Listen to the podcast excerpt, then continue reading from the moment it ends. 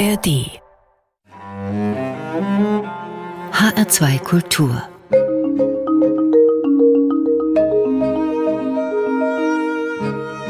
Doppelkopf Heute am Tisch mit Marielle und Mike Schäfer, Beziehungsinvestoren. Gastgeberin ist Andrea Seeger. Ich möchte Sie jetzt mal ganz kurz vorstellen. Marielle, Sie sind Betriebswirtin. Mike, Sie sind Psychologe. Sehr günstige Verbindung, finde ich. Zusammen sind Sie Eltern von zwei kleinen Söhnen. Ihr Spezialgebiet sind Finanzen in Beziehungen. Ganz stark bei Ihnen ausgeprägt, finde ich, ist der Selbstversuch. Kann ich das so sagen? Durchaus, das habe ich noch nie gehört, so, aber es stimmt eigentlich. Sie haben sich kennengelernt 2010 im Internet. Dann habe ich gedacht, ah, die waren wahrscheinlich auf der Suche nach Kochrezepten. So, so. war es aber nicht. Ne? Wie war's?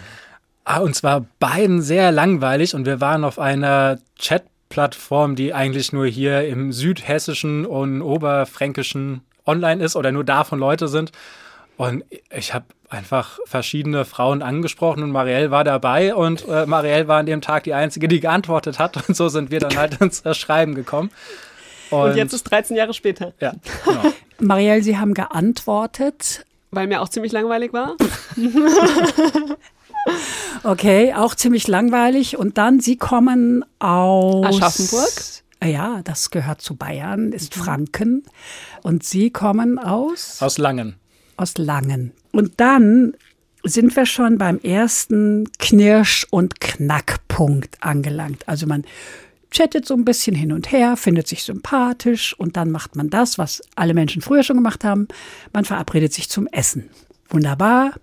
Man sitzt sich gegenüber vermutlich, nicht nebeneinander. Man isst schön und dann kommt die Frage, was Getrennt ist mit der Rechnung? Zusammen? Getrennt oder zusammen? Das war bei Ihnen auch so, oder? Das war tatsächlich nicht so, ah. weil ähm, Mike das Thema vorher angesprochen hat und wir da quasi unser allererstes Mini-Geldgespräch geführt haben, weil Mike mir erzählt hat, was er gerade im Psychologiestudium so lernt und da ging es eben darum, ja, was für eine Schuld entsteht, wenn man sich einladen lässt oder wenn man einlädt. Und da hat er eben das als Anlass genommen, mir zu sagen, er möchte nicht einladen, sondern er möchte, dass wir getrennt zahlen, damit, wenn ich mich nochmal mit ihm treffe, ich das mache, weil ich das möchte und nicht, weil ich denke, ich muss ihm noch was zurückzahlen. Das fand ich irgendwie eine logische Erklärung und habe mir gedacht, okay, gut, dann zahlen wir getrennt. Und dann war das geklärt. Also ich weiß nicht, das Gespräch, wie lange ging das? Zwei Minuten. Das war wirklich ein kurzer Teil des Dates. Aber damit war dann klar, als die Frage kam, getrennt oder zusammen, dass wir sofort beide gesagt haben, getrennt und uns beide gut damit gefühlt haben. Es ist ja komisch mit dieser Wer zahlt. Also Männer übernehmen heute ja auch oft noch diesen Part, obwohl sich insgeheim, habe ich bei Ihnen gelesen, die Hälfte aller Menschen wünschen, dass sie die Rechnung teilen. Hm. Und das passiert aber dann nicht. Warum nicht? Ja, da kommen tatsächlich jetzt drei Sachen zusammen, die das sehr schwierig machen. Also erstmal, woher kommt das überhaupt, dass der Mann beim Date zahlen muss? Das äh, rührt aus unserer Geschichte heraus. Frauen durften bis 1958 überhaupt nicht arbeiten gehen. Das heißt, sie hatten gar kein eigenes Geld zur Verfügung. Und naja, wenn ich kein Geld habe, dann kann ich auch nicht einladen.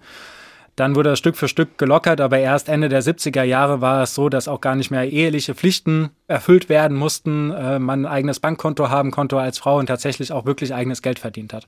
Und damit kam es dann auch zu der gewünschten Emanzipation, zu sagen, ich kann für mich selbst sorgen und ich kann meinen eigenen Anteil bezahlen und ich kann auch beim Date mal einladen aus der Bewegung kam dann eigentlich heraus, dass genau diese 50 Prozent, die Sie gerade angesprochen haben, dann auch gerne sagen würden, ja, wir würden es schon gerne gleich aufteilen.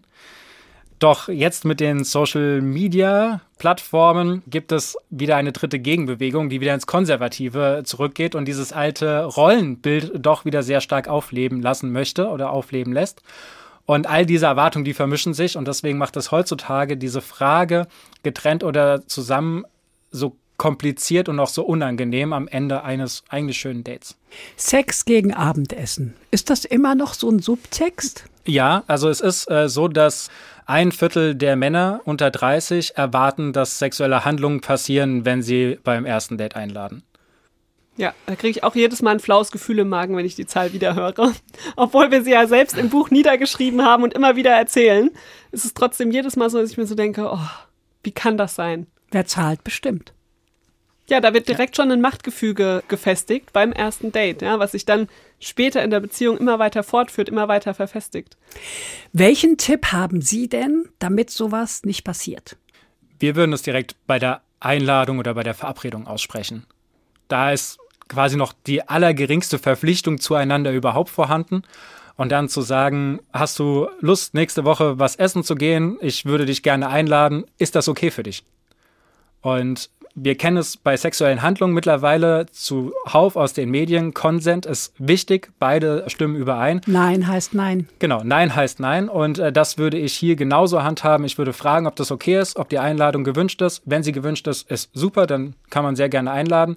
Äh, wenn sie nicht gewünscht ist, dann auch einfach akzeptieren und getrennt zahlen und den schönen Abend oder schönen Nachmittag genießen. Es geht ja munter weiter mit Ihren Selbstversuchen. Sie fanden sich sympathisch, auch nach dem ersten Abend. Sie haben eine Freundschaft angefangen und dann ging es um den ersten Urlaub und das hat gleich eine Beziehungskrise ausgelöst. Und da habe ich gedacht, wow, eigentlich ist Urlaub doch was Schönes und jeder denkt sich, schön, wir fahren in Urlaub, nur waren ihre Vorstellungen sehr unterschiedlich an dem Punkt kam das erste Mal raus, wie unterschiedlich wir aufgewachsen waren, wie unterschiedlich wir bis dahin mit Geld umgegangen sind. Und an dem Punkt kam leider auch zum Vorschein, dass wir nach dem ersten Date den Fehler gemacht haben, nicht mehr über das Geld zu reden, sondern dann einfach das Leben so gelebt haben, uns weiter kennengelernt haben, aber uns eben nicht darüber ausgetauscht haben, wie es denn auf dem Konto aussieht. Und dann hatte ich eben ein Studium gemacht in der Tourismusbranche, das heißt, ich war sowieso sehr reiseaffin und ich war bereit, all mein Geld für Reisen auszugeben, alles, was ich hatte. Und Mike wiederum war eben selbstständig als Schwimmtrainer. Das heißt, er hat nur Geld verdient, wenn er auch am Beckenrand stand und eben nicht, wenn er seine 30 Tage Urlaub im Jahr genutzt hat, so wie ich. Und ja, dann bin ich da mit dem tollen Reise um die Ecke gekommen, habe gesagt, hier, das ist ein totales Schnäppchen, nur weil ich jetzt hier in der Tourismusbranche unterwegs bin. Kenia. Sowas kriegen wir Kenia. Nie genau, Kenia. Safari. Oh Gott. Aber also, das habe ich gedacht. Teuer. Ja, vor allem, weil meine Urlaubserfahrung bis dahin nicht über Österreich hinausgegangen ist. Fahrrad und Zelt. Ja, genau. Das war mein Urlaub, den ich kannte. Ja, ich habe halt gedacht, naja, so günstig kommen wir nie wieder nach Kenia. Das ist eine einmalige Chance. Und ich konnte das nicht verstehen, dass er gesagt hat, nee, das kann ich mir nicht leisten. Ich habe mir gedacht, ja, wie, das kannst du dir nicht leisten? Hat er gesagt, wenn er das macht, hat er nichts mehr auf dem Konto. Und habe ich gesagt, wie kann das sein? Vor das allen Dingen verdient er auch in der Zeit nichts. Genau, aber das war für mich total schwer zu verstehen. Ich bin Beamtenkind, ja, also ich hatte mit Selbstständigkeit und so weiter nie irgendwas zu tun in meiner Kindheit und so. Und dann habe ich eben auch noch dieses duale Studium gemacht. Das heißt, ich habe auch während dem Studium Geld verdient. Zwar nicht viel, aber ich bin über die Runden gekommen und das war für mich eine komplett andere Welt. Ich musste das echt erstmal verstehen. Und es hat viel, sehr viel Zeit und Gespräche gedauert, bis ich mich da reinversetzen konnte. Genauso, dass Mike eben auch lernen durfte, dass ich das eben anders sehe. Ja? Und Wie haben Sie es gelöst? Wir sind in den Urlaub gefahren. Also nach Österreich. Nein, nach Kenia. Nein, wir sind nach Kenia gefahren, aber wir haben äh, sehr viel Zeit äh, mit Gesprächen davor verbracht und äh, da war das ganz Wichtige, dass wir den Perspektivwechsel hinbekommen haben. Also der Anfang des Gesprächs war immer so, nein, doch, nein, doch, nein, doch, wie man es vielleicht von einem Spielplatz kennt bei Kindern. Machen Erwachsene auch sehr gerne, vor allen Dingen in Beziehungen. Und äh, dann kam aber dankenswerterweise durch mein Studium auch da der äußere Impuls zu sagen, hey, wie wär's denn mal mit einem Perspektivwechsel? Also stell dich mal in die Schuhe des anderen. Genau, genau. Wie ist es denn? Wie würdest du denn handhaben, wenn du jetzt an meiner Position wärst? Wie würdest du dich denn dann fühlen? Und das hat den Knoten gelöst. Okay. Und war dann tatsächlich auch der Startpunkt, dass wir danach viel mehr über Geld gesprochen haben und dann gesagt haben, okay, wie können wir Mikes Situation ändern und wie kann ich das besser verstehen? Wie kann ich von dem Finanzwissen, was ich glücklicherweise schon hatte, ihn auch profitieren lassen? Und wie kann ich auch was von dem Lebensgefühl eines Selbstständigen irgendwie lernen? Also das war tatsächlich eigentlich der Startpunkt, diese Reise. Diese Reise, ich muss das jetzt fragen, war aber schön, oder? Sehr schön halb schön. Ach komm. Warum? Also ich, ich mag es im Urlaub einfach sehr aktiv und unterwegs zu sein. Das heißt, dieser Safari-Teil, der hat mich extrem beeindruckt, das alles zu sehen. Das war eine ganz, ganz, ganz neue Welt und ich zehre heute noch sehr davon. Danach waren wir in so einem All-Inclusive Hotel, wo man noch nicht mal an den Strand runtergehen konnte. Man konnte aus der Hotelanlage nicht rausgehen, weil das mitten im Nirgendwo war und weder Sprache noch Ortskenntnis noch sonst irgendetwas vorhanden war. Und äh, das hat sich für mich dann schon eher wie Gefangensein angefühlt. Ja, ich habe dann halt gelernt für Studium, aber der erste Teil war wirklich sehr schön. Sie haben in Ihrem Buch viele Umfragen beigesteuert. Also es sind jetzt nicht nur Selbstversuche, muss ich mal sagen. Es sind auch viele Umfragen. Unter anderem eine der Postbank, in der 15 Prozent der Männer und 7 Prozent der Frauen angeben, schon mal eine Freundschaft wegen Geldstreitigkeiten verloren zu haben. Das bezieht sich nicht nur auf Paare, sondern auf Freundschaften wahrscheinlich, ne? Ja. Ich habe da auch ein Beispiel. Ich ähm, habe eine Schulfreundin, wir haben Abitur gemacht und nach dem Abitur sind wir nach Elba, Sardinien, Österreich zwei Monate mit meinem Käfer. Und abends, wenn wir weggingen, hatte sie immer ihren Geldbeutel vergessen. Hm. Und ich habe mich da wahnsinnig drüber aufgeregt, konnte es aber nicht in Worte fassen. Hm. Also ich war sprachlos, weil ich gedacht habe, wie kann denn jemand so sein? Hm.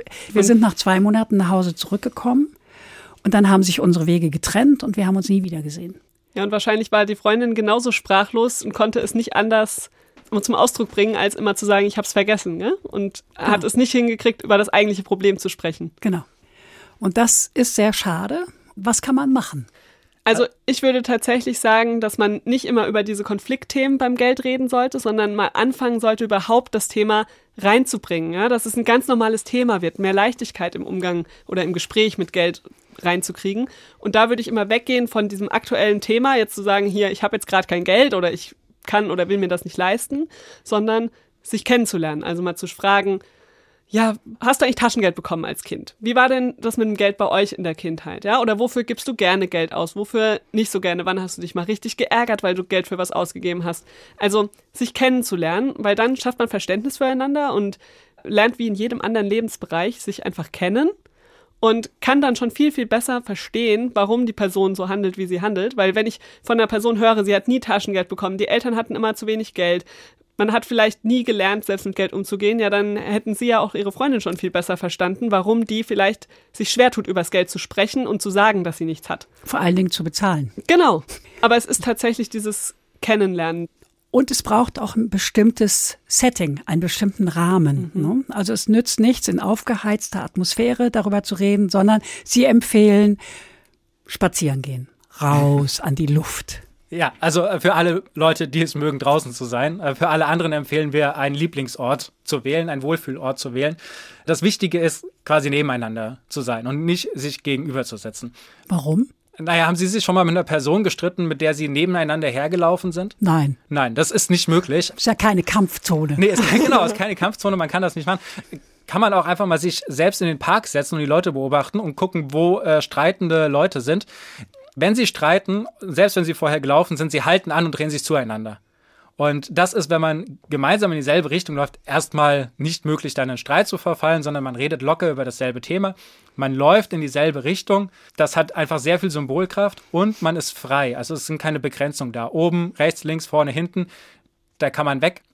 Das ist in einem eingeengten Raum oder einem Wohnzimmertisch, wo dann vielleicht auch noch die Laptops zwischeneinander sind. Dann ist noch eine Blumenvase und eine Kerze aufgestellt. Da sind schon sehr viele Hindernisse, die zu überbrücken sind. Aber zum Werfen gut. Zum Werfen gut. Das ist dann in der Streitsituation wieder toll, wenn man die haben möchte. Aber ansonsten, wenn man da wirklich äh, ruhig drüber reden will, dann doch lieber den Spaziergang.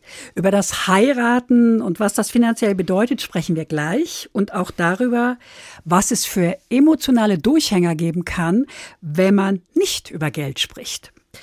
Vorher hören wir eine Musik, die Sie uns mitgebracht haben, nämlich von Namika Lieblingsmensch. Das ist auch ein Begriff, den Sie sehr gerne verwenden. Deshalb haben wir das Lied ausgesucht. Ah, deswegen. Okay, dann hören wir das jetzt mal.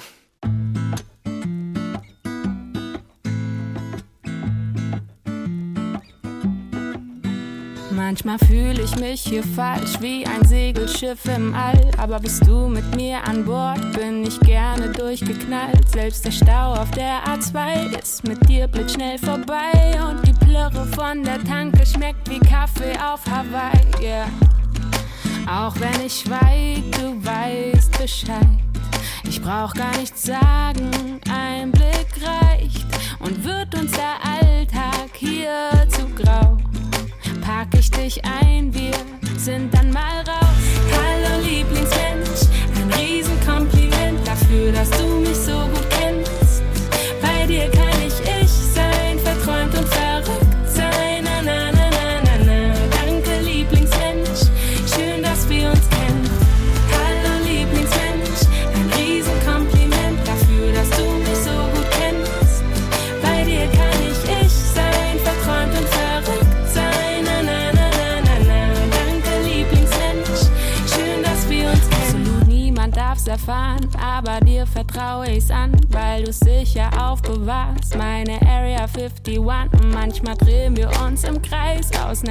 ner Kleinigkeit wird Streit, aber mehr als fünf Minuten kann ich dir nicht böse sein. Yeah.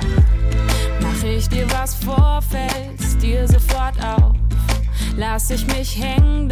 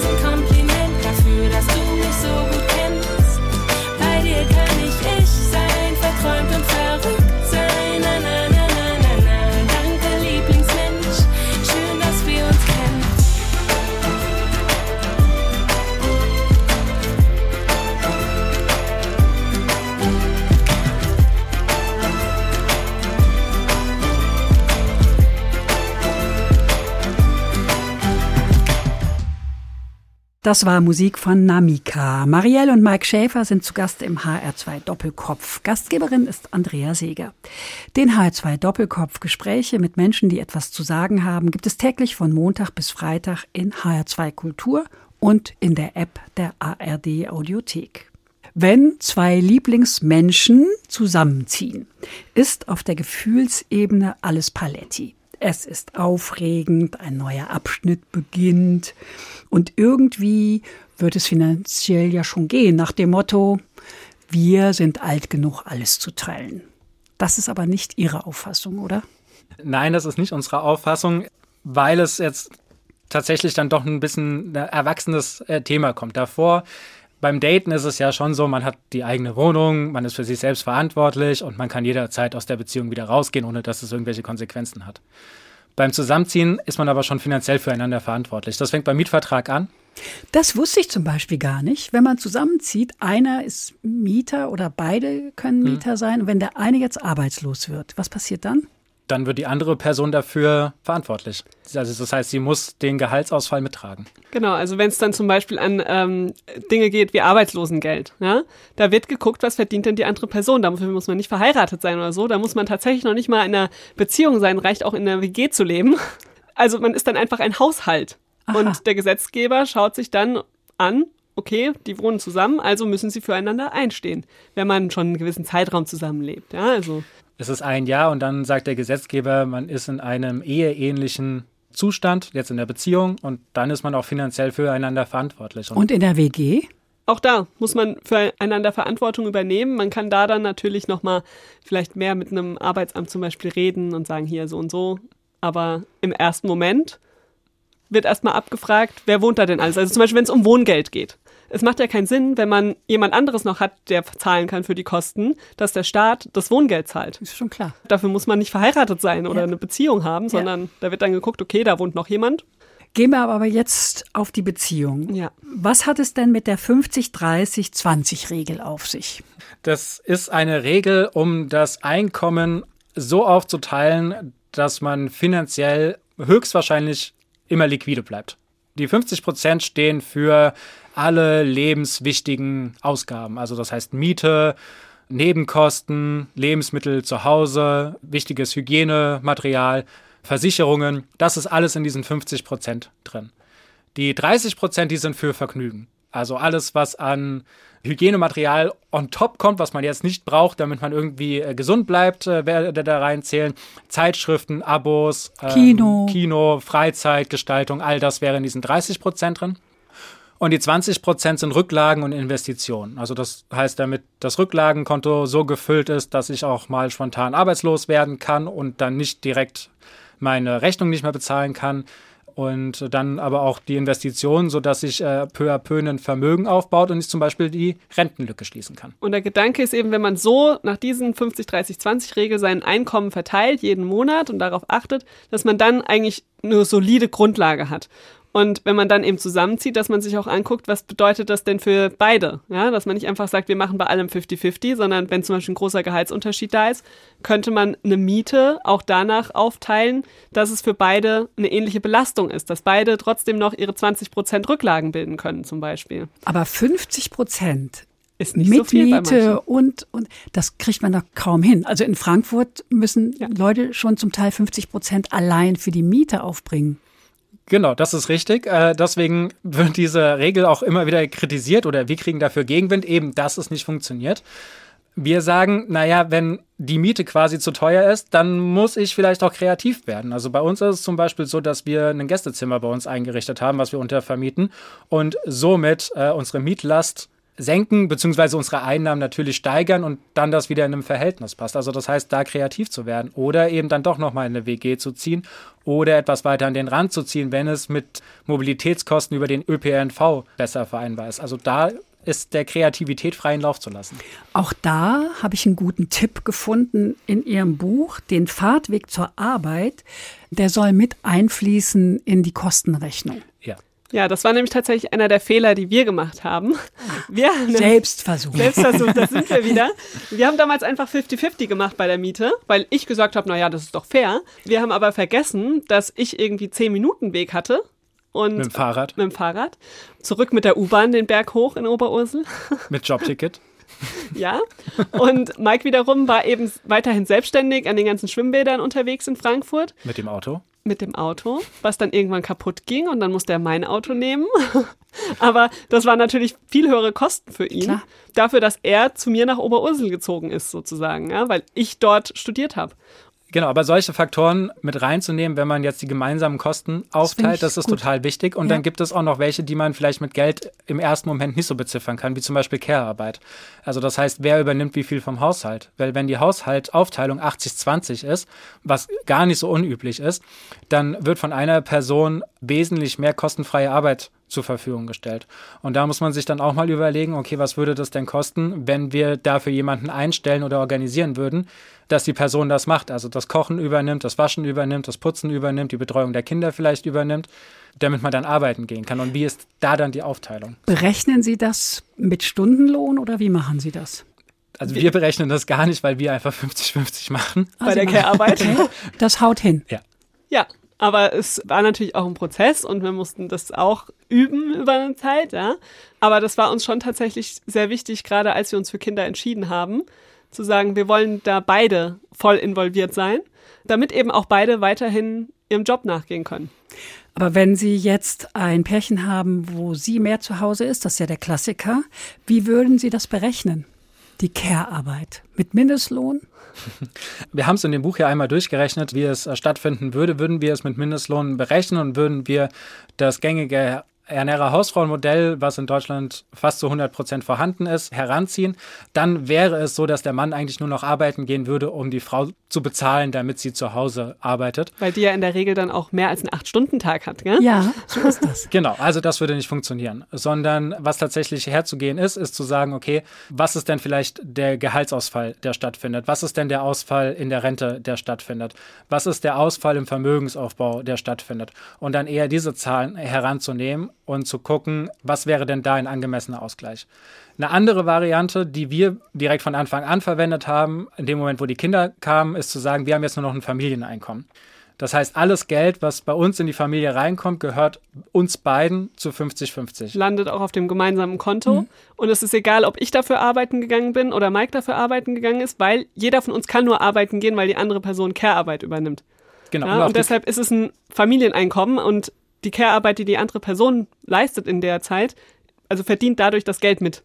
Genau. Das ist unsere Ausgleichsrechnung. Und auch die Karriere kann nur deswegen vorangehen. Also auch schon vor den Kindern ist die Karriere von Marielle und von mir auch nur deswegen so weit vorangegangen, weil wir uns zu Hause unterstützt haben. Also das heißt, wir haben auch einen Anteil an der Karriere und an dem Gehalt, was reinkommt. Und das, was am Ende des Monats übrig bleibt, das geht dann auf individuelle Konten, sodass wir mein, dein und unser Geld haben. Äh, und das funktioniert eigentlich ganz gut.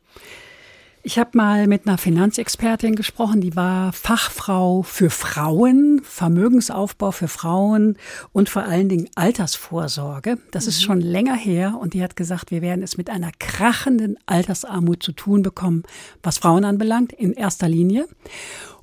Das ist auch so, weil viele Frauen mit dem ersten Kind aufhören zu arbeiten, dann fangen sie vielleicht wieder an in Teilzeit. Aber der Ausgleich, von dem Sie gerade gesprochen haben, Mike, der findet ja nicht statt. Sondern ja. da heißt es dann, ja, der Mann sorgt ja, genau. ja, wir haben ein Haus gekauft und, oder haben eine Eigentumswohnung oder was auch immer. Äh, und ich sorge ja hier für die Urlaube und das Haus und die Miete. Und die Frau hat halt dann weniger Rente. Wenn die zusammenbleiben, ist es kein Problem. Aber das Problem ist, er lernt mit 50 eine andere Frau kennen, sagt Tschüssikowski und sie sitzt dann da und stellt dann fest, oh, ich habe ja nur eine Rente von 800 Euro. Genau, genau. das ist äh, die Situation, wie sie aktuell ist. Ja, also, also ich glaube, im Moment ist schon jede vierte Frau über 80 in Altersarmut. Ja. Und die Rente ist wie viel Prozent? 40, also 40 Prozent geringere Rente. Zehn Jahre nach der Geburt hat man immer noch 60 Prozent geringeres Einkommen. Es ist so, dass zwischen 40 und 45 mehr Frauen in Teilzeitbeschäftigung sind als in Vollzeitbeschäftigung. Davor ist es so zwei Drittel, ein Drittel, aber da dreht es sich dann tatsächlich rum, weil sie durch die Kinder die ganze Zeit Teilzeit gearbeitet haben und danach entweder nahtlos übergehen in die Pflege von Angehörigen oder sagen, naja, ich habe jetzt sowieso schon die ganze Zeit nur 20 Stunden gearbeitet, ich habe entweder nicht mehr die Möglichkeiten oder ich habe mich so sehr daran gewöhnt, dass ich es auch gar nicht mehr machen möchte. Die Ehe ist noch intakt, also wozu? Und dann hat man auf einmal 40 Jahre Erwerbstätigkeit mit 15 äh, bis 25 Stunden geleistet und da ich meine, die Durchschnittsrente ist für Männer schon nicht groß, ne? da reden wir von 1200 Euro im Monat, aber da nochmal 40 Prozent weniger für die Frauen, das, also ich meine, da kann man auch nicht mal die Miete für bezahlen. Was ist Ihr Tipp? Gleichberechtigung. Also ja, so einfach ist es. So einfach ist es Gleichberechtigung, weil, na, weil tatsächlich, wenn man auf Augenhöhe das macht, dann hat vielleicht der Mann auch ein bisschen geringere Rente, aber die Frau hat eben auch eine deutlich höhere Rente. Und es ist in der Regel für beide besser, wenn man da auf Augenhöhe ist und sich dann auch langfristig tatsächlich schon mal Gedanken macht, wie teilen wir denn gewisse Dinge auf, wie gehen wir auch damit vor, wenn wir jetzt zum Beispiel tatsächlich irgendwann uns trennen sollten oder wenn einem von uns was passieren sollte. Darüber zu sprechen und einen Plan zu haben, macht es so viel leichter in der Situation und die Beziehung ist auch viel, viel schöner, wenn man weiß, die Person ist da, weil sie es sein will und nicht, weil sie sein muss weil sie es sich nicht leisten kann zu gehen. Sie empfehlen, ein Haushaltsbuch zu führen. Zum Beispiel. Und ja. ein monatliches Money Date. Ja, am besten monatlich. Was besprechen Sie denn da? Und oh, das kann man einmal im Monat bei uns im Podcast hören. Da sprechen wir exakt dieses Date durch. Also da kann man dabei sein. Ja, live jetzt nicht, aber man kann quasi die Aufzeichnung hören. Wir gehen unsere Einnahmen und Ausgaben durch und gucken im Monat, was waren besondere Sachen dabei und können wir die erklären. Also das heißt, äh, wir machen ja eine Jahresplanung und gucken dann, weichen wir in unserer Ausgabenplanung davon ab. Wenn ja, woher kommt das? Da gibt es sehr einfache Erklärungen. Wir haben äh, die Ausgaben für unseren Urlaub in den Mai gelegt am Anfang des Jahres, aber wir bezahlen sie jetzt erst im Juni. So, dann haben wir im Mai natürlich einen tollen Puffer und im Juni dann eine hohe Nachzahlung, in Anführungsstrichen. Aber sowas gleicht sich aus, das ist kein Problem. Aber jetzt zum Beispiel im letzten Jahr große Inflation gewesen und dann sind natürlich bei uns auch äh, bestimmte Posten sehr groß angestiegen. Und äh, da waren wir dann in der Lage zu gucken, okay, wie sieht denn unsere persönliche Inflation bei Lebensmitteln zum Beispiel aus? Liegt das jetzt nur daran, dass insgesamt die Preise teurer geworden sind oder haben wir unseren Konsum verändert? Haben wir unser Verhalten geändert? Wir konnten dann feststellen, okay, es waren nur die Preise aber sowas hilft dann bei bestimmten Sachen, so schleichende Verhaltensänderungen, die man vielleicht gar nicht so drin haben will, die schnell wieder rauszukriegen, bevor sie sich etabliert haben und es dann wirklich anstrengend wird. Und äh, da hilft das Haushaltsbuch total. Und wir verwenden es fürs Vermögenstracking. Also auch jetzt, gerade wir sind sechs Jahre in Elternzeit aktuell. Wir leben hauptsächlich von dem Elterngeld plus unsere Investitionen, die wir getätigt haben.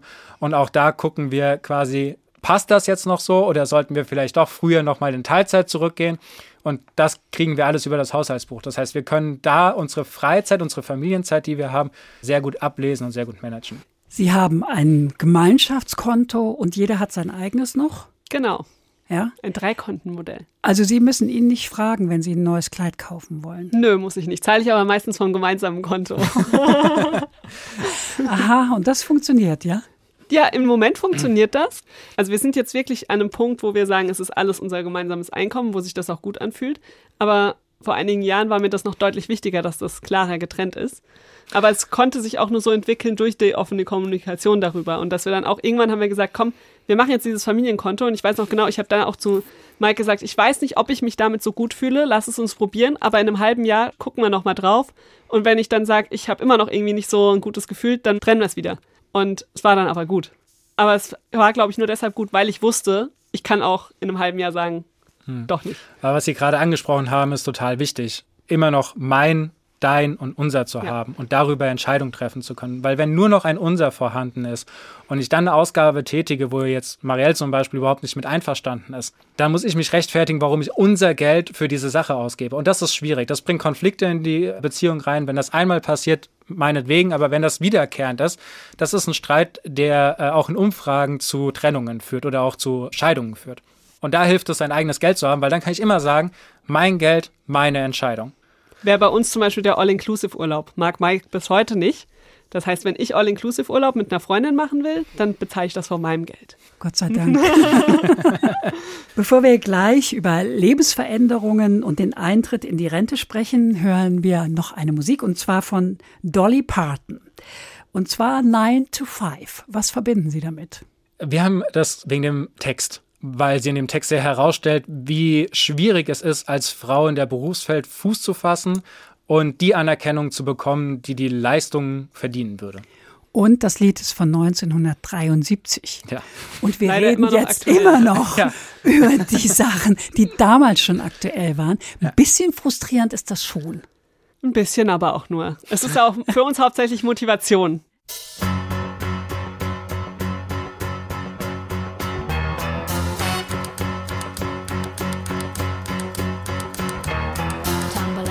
Bed and I stumble to the kitchen. Pour myself a cup of ambition and yawn and stretch and try to come to life. Jump in the shower and the blood starts pumping. Out on the streets, the traffic starts jumping with folks like me on the job from nine to five. Working nine to five.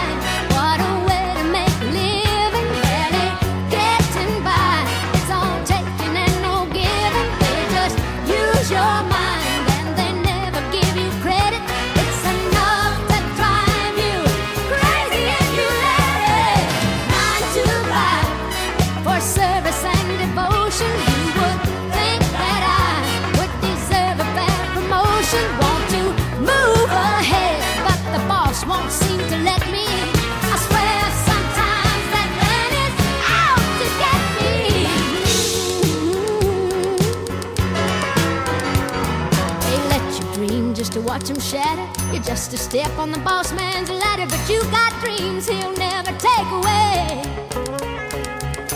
On the same boat with a lot of your friends, waiting for the day your ship will come in and the tide's gonna turn and it's all gonna roll your way. Working nine to five,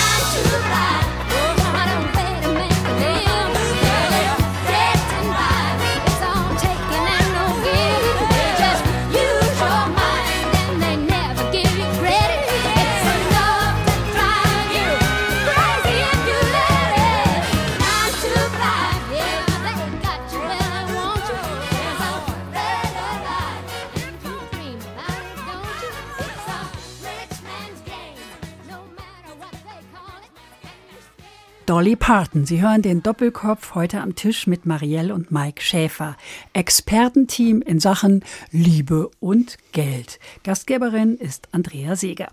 Den HR2 Doppelkopf können Sie jeden Werktag hören in HR2 Kultur und in der App der ARD Audiothek. Das Leben kann ja mitunter richtig hart werden. Sie selber, Marielle, und Ihre Familie, Sie haben es erlebt. Sie hat es knüppeldick erwischt. Sie waren zum Auslandsjahr in Neuseeland.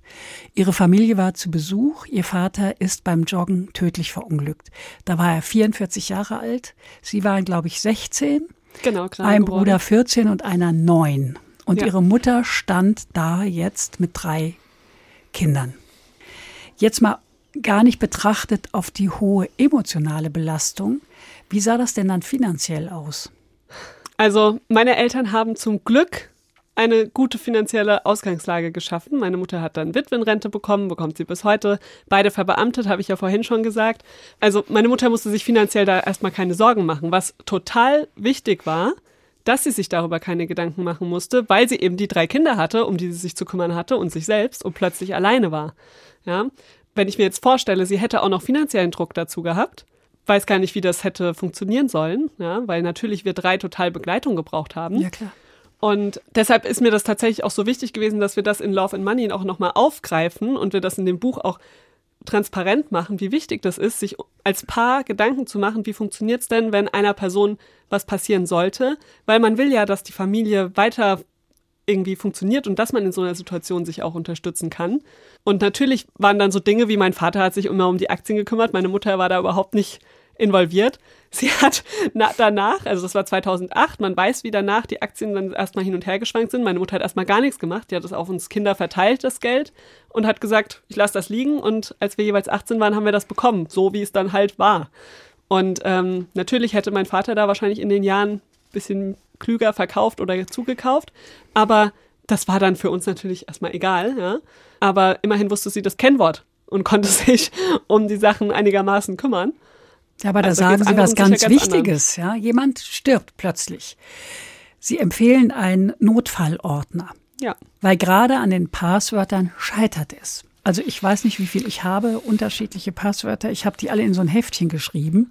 Ist ja ganz altmodisch, weil ich immer denke, ja, wenn wir auch keinen Strom haben, kann ich auch, finde ich Ja. ja die Passwörter gar nicht mehr. Ähm, Also was empfehlen Sie? Naja, die Sache ist tatsächlich, wenn man das nicht weiß, irgendwann kriegt man ja den Zugang, ja, dann muss man auf den Erbschein warten und so weiter und dann irgendwann erfährt man schon, dass irgendwo die Sachen sind.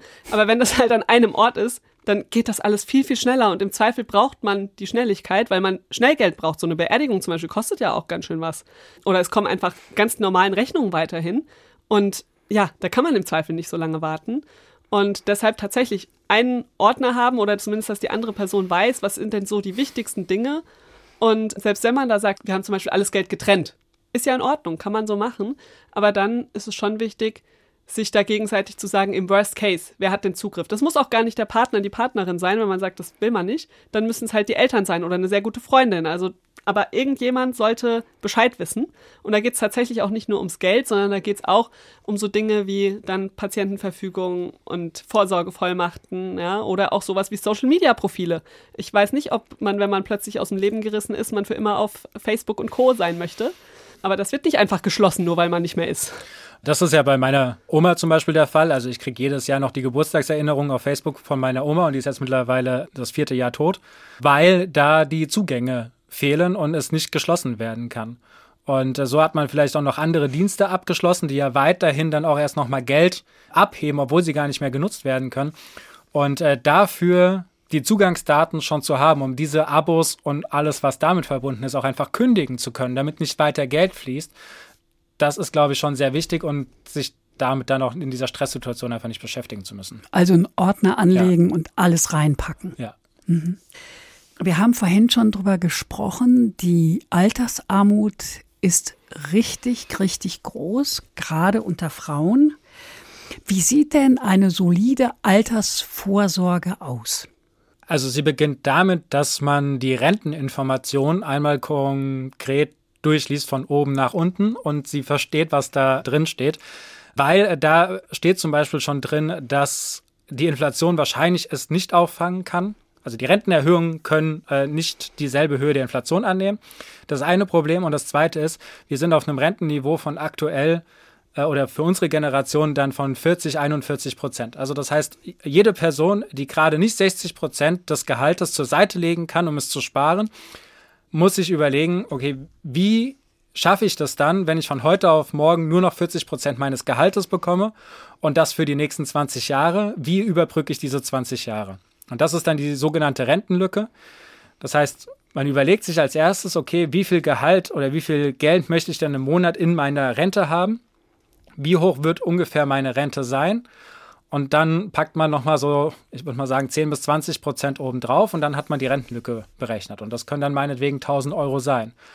Und desto früher man jetzt anfängt, sich damit zu beschäftigen, wie man 1000 Euro jeden Monat über 20 Jahre lang oder 25 Jahre lang schließt, dann kommt man eigentlich zu dem Punkt, dass man anfangen muss zu investieren. Weil ansonsten wird das sehr, sehr schwierig. Und dann gibt es entweder private Altersvorsorgepakete, die man auch zusätzlich nehmen kann. Man kann anfangen, tatsächlich in Unternehmen zu investieren, also an der Börse tätig zu sein. Man kann anfangen, in Immobilien zu investieren, also da sich quasi einen Case aufzumachen, ab wann das eine Kapitalanlage ist. Aber man muss mit dem Geld anfangen, sich zu beschäftigen. Jetzt hört sich das ja alles leicht und flockig an. Wenn ich aber jetzt nur, sagen wir mal, 2000 Euro brutto verdiene, wie soll ich denn dann noch 1000 Euro beiseite legen oder nur 200 Euro beiseite legen? Das ist ja für Leute, die nicht viel verdienen, wo die Miete schon die Hälfte auffrisst, der Lebensunterhalt teuer ist, die Preise immer höher werden. Wie soll das funktionieren?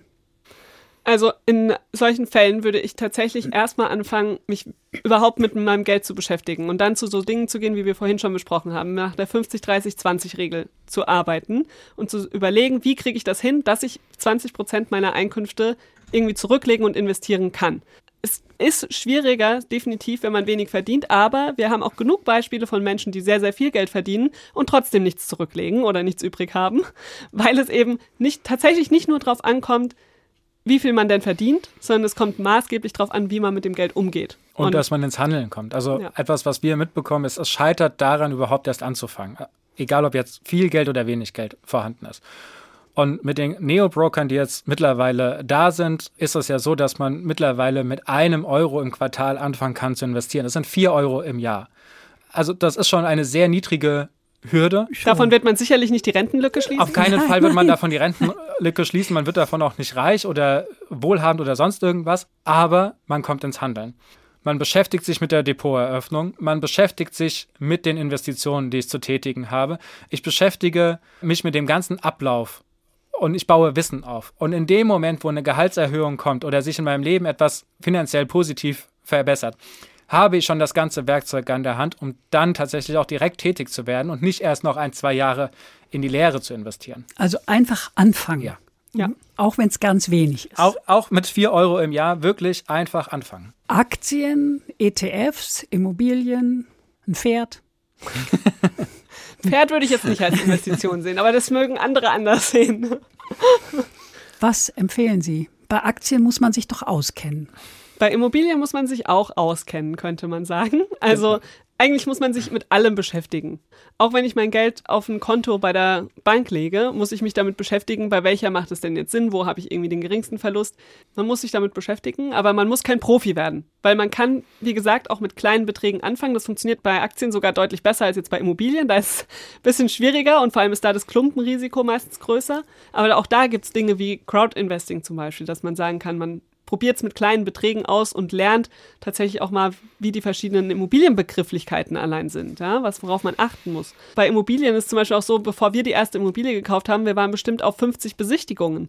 Einfach um ja. das zu lernen. Ich meine, hier im Frankfurter Gebiet ist ja auch nicht so einfach, eine Wohnung zu finden.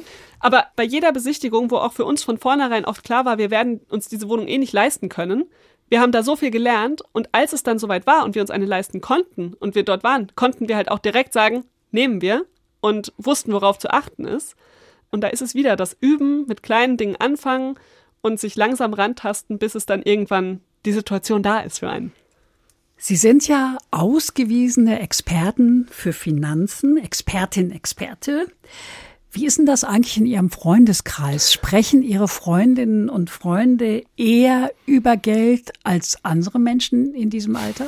Also, wir haben ja 2016 mit den Beziehungsinvestorinnen angefangen, weil wir den Austausch mit anderen Paaren gesucht haben in unserem Freundeskreis und ihn nicht gefunden haben, sondern als Rückmeldung bekommen haben, wir reden nicht miteinander über Geld, wir können uns nicht mit euch darüber unterhalten. Das war so die Initialzündung, warum das alles so losgegangen ist. Aber man kann sich gut mit ihnen über Geld unterhalten. ja, das haben wir ja. auch gedacht, aber es hat nicht funktioniert. Okay. Auf jeden Fall sind wir dann ins Internet gegangen und haben gedacht, okay, wir machen es da und suchen danach Gleichgesinnten. Das hat auch funktioniert. Suchen wir uns eben andere. Suchen wir uns genau, andere. Wir haben genau. ja uns schon im Internet gefunden, da haben wir gedacht, da finden wir nochmal Leute. Finden wir bestimmt mehr. Was genau. man da alles finden kann. genau, das hat, hat hervorragend funktioniert.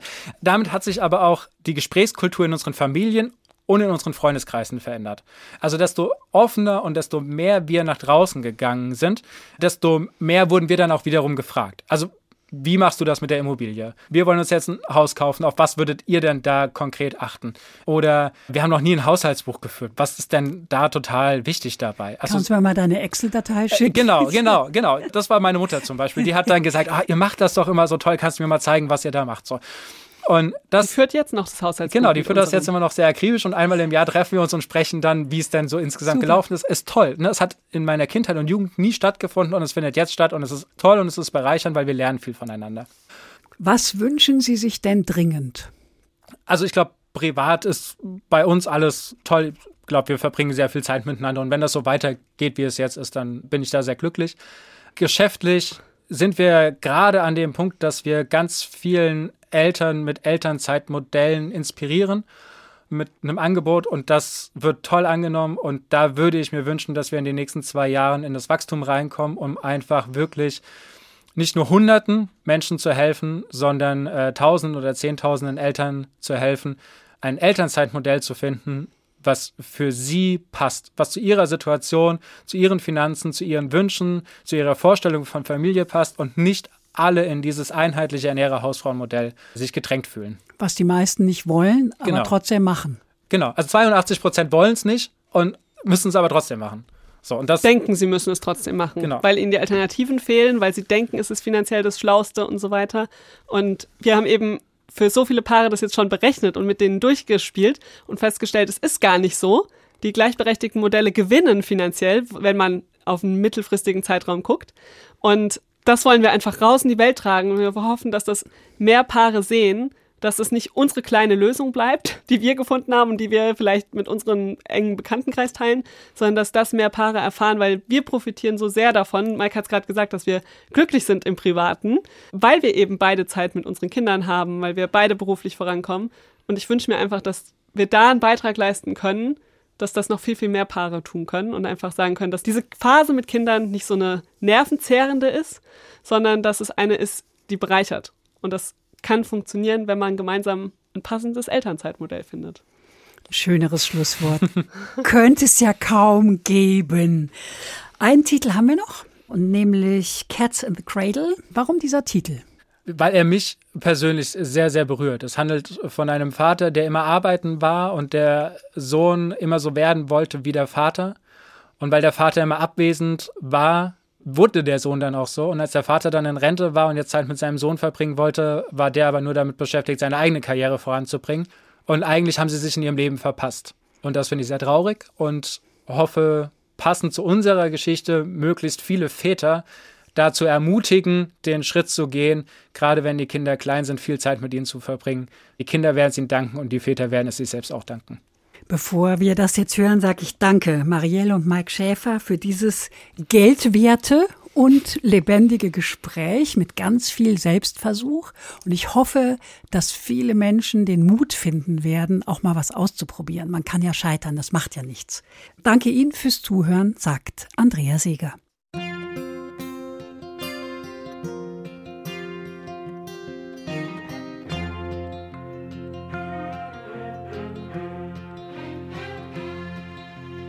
Child arrived just the other day. He came to the world in the usual way, but there were planes to catch and bills to pay. He learned to walk while I was away, and he was talking for I knew it. And as he grew, he'd say, I'm gonna be like you. Dad. You know I'm gonna be like you. And the cat's in the cradle and the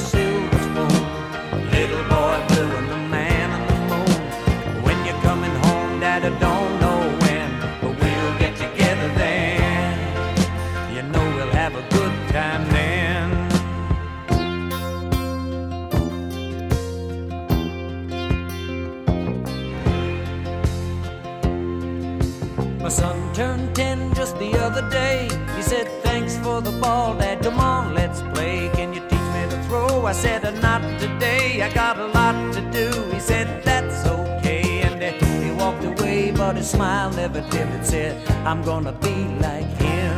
Yeah, you know I'm gonna be like him. And the cat's in the cradle and the silver spoon. Little boy blue and the man on the moon. When you're coming home, Dad, I don't know when, but we'll get together then.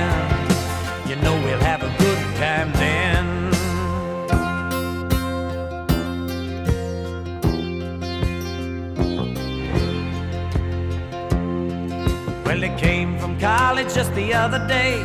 So much like a man, I just had to say, Son, I'm proud of you. Can you sit for a while? He shook his head and he said with a smile, What I'd really like, Dad, is to borrow the car keys. See you later, can I have them, please? And the cat's in the cradle and the silver spoon. Little boy blue and the man on the moon. When you're coming home, son, I don't know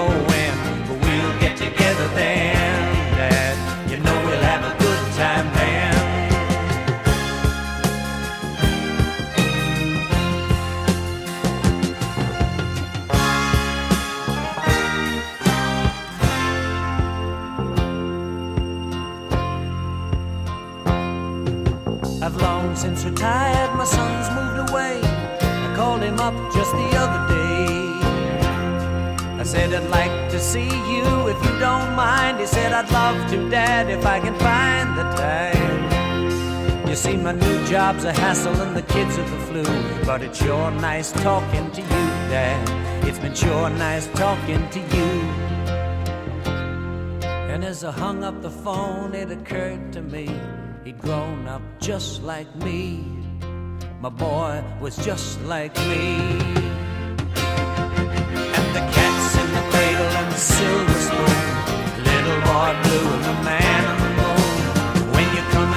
Son, I don't know when, but we'll get together then, Dad. We're gonna have a good time then.